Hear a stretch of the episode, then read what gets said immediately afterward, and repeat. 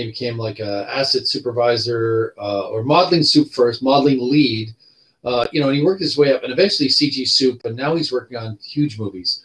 Um, but it was a process, and it took a lot of time. Mm-hmm. And um, he and I used to go to colleges and answer this exact question and other ones. And his words were always be prolific. Oh. And I thought that was interesting. I was like, oh, he's already thought about this. And he said, look, every time you leave a job, they should go, oh my God, how are we going to replace that person? Mm.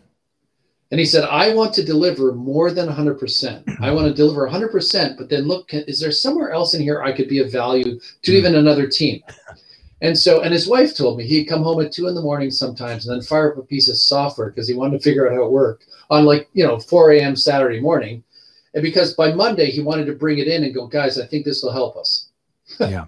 and so he was continually in that mode of serving the people around him. And yeah. he just naturally rose to a point where, like, this guy is Mr. Fix It. He is Mr. Helpful. He is Mr. And he also had a teaching background. So he would, in the morning, uh, usually around 9.30 do a half hour teaching thing up in the lounge for anyone that wanted to join even from other departments hey i'm volunteering 30 minutes a day for this on mondays as an example or on tuesdays mm-hmm. right and people in the studio started to notice oh my god this guy's just like giving it like you know here i've got more i've got more i've got more right good yeah. question let's find out the answer together stuff like that right good team mm-hmm. dynamic skills right another um, uh, fellow i worked with for many years who was a director um, he always reminded me, he said, this is a team sport. So think of team sports. Who becomes the captain? Who becomes the, you know, if it's hockey, the left winger, the right winger? Yeah, they have skill, but they're also using their head. They're thinking about the game and, you know, imagining how the hmm. game dynamics work. So I think in the studio, it's that thing where can I add value, right? Yeah. If, if it's that person that arrives late every day and leaves early every day, never going to be a soup, right? Um, if it's that person that complains all the time, never going to be a soup, right?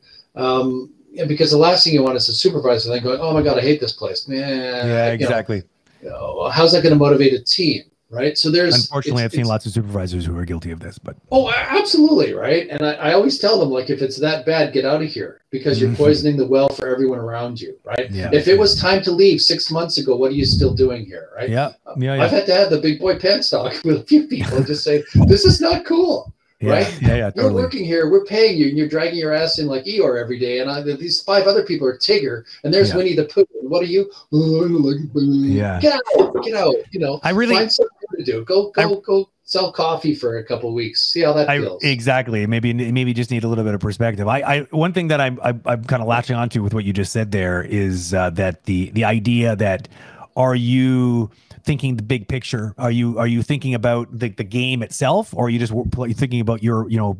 Are you only worried about putting the your the ball in the net, or are you worried about the team winning? The team. And the, this is the big difference, I think. And I think that yeah. you know, from my perspective, the people who should be chosen as supervisors are the ones who are more concerned about the bigger picture. They're always had they, they're always worried about their team and taking care of them, not in the way that they sandbag. So I've seen some supervisors do that, where they just sort of defend their team right, as opposed right. to provide winning conditions for their team two very right. different scenarios. And, and, okay. And again, a lot of these questions are going to have multiple answers. So oh, yeah, I think yeah, let's sure. take all of this with a grain of salt. You know, there are definitely going to be studios where um, there's no one around to be the supervisor, and someone gets promoted because they're that person that had the most right skills and was in the right place, right time. It happens. It happens. It happens. Right.